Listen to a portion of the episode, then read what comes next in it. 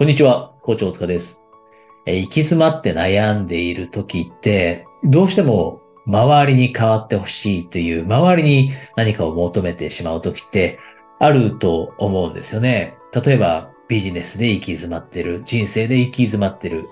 えー、人間関係で行き詰まる時って、誰の人生の中でもあるじゃないですか。で、時として、その時って、まあ時としてというか、そういう時って、えー、自分自身がちょっと弱ってしまっていたり、心が折れてしまったりしていると、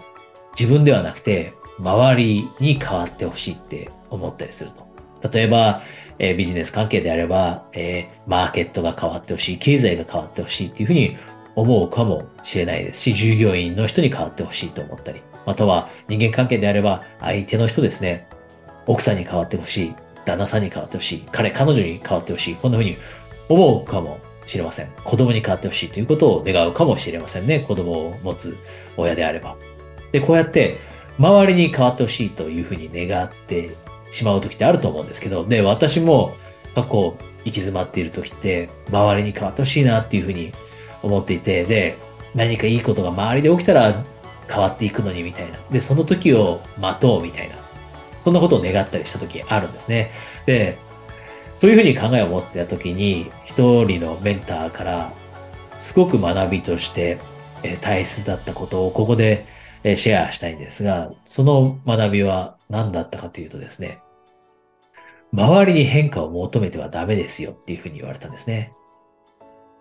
周りに変化を求めていたって、いつその変化が起きるかわからないし、実際に起きないかもしれない。で、起きないものかもしれないものをただ願って待っているだけじゃ何も変わらないですよと。人生1年、2年、3年、または人によっては5年経っても変わらない時がある。で、それって何をしてしまっている時かというと、周りに変化を求めてしまっている時。そういう時って人生が繰り返しになってしまうんですよと。で人生が本当に前に動き動き出す。ビジネスが前にさらに動き出す。プライベートがさらに充実する時って何をした時かというと、自分に働きかけ出す時ですよと。つまりは自分に変化を求めてそれを行動につなげていく時ですよというふうに言われたんですね。で、それものすごく自分の中で、えー、ひらめきでもあったんですね。っていうのも、やっぱりこれみんながみんな強いわけじゃなくて、心が折れたり、ね、壁にぶち当たっていたり停滞している時って比較的えー、心が沈んでいたりします。で、そういう時って周りにやっぱり求めてしまいがちになってしまう。これしょうがないことだと思います。でも、それがずっと続いてしまったらまずいですよね。それが1年続いてしまったら、1年が台無しになってしまう。それが5年続いたら5年が台無しになってしまう。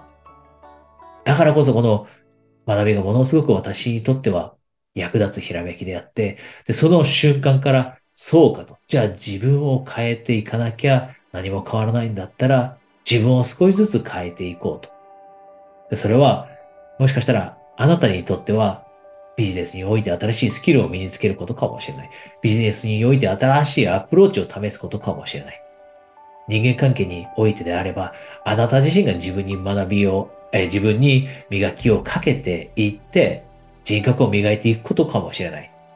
新しい趣味を見つけることかもしれない。こうやって自分に働きかけていって、自分に変化を設けたとき、初めてそこで、あなたのビジネス、人生、プライベートにおいて変化が生まれていきます。で、こうすることによって、よく陥りがちな、毎年毎年が同じ人生の繰り返しというところから抜け出せるようになって、初めて、初めてです。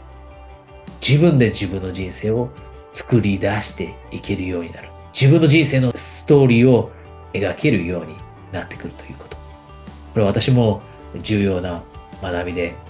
とても、えー、その学びに感謝しているので今日シェアさせてもらいました。で、もしあなたが今ビジネスで停滞しているだったり、またはミッションで停滞していてそこから抜け出せないので、コーチングをまず受けてみて、じゃあ具体的にじゃあ今の状況を抜け出すためにどういうことをしたらいいのかというところを、明確にしていきたい。このふうに思っていたらですね、一人一回限定で30分のズームのえー、セッションをプレゼントしているので、情報下にあります。この、えー、その情報を見てですね、そちらにお申し込みください。そこでお話しできる方は、えー、その機会を楽しみにしていますし、それ以外の方はまた来週、ここでお会いしましょう。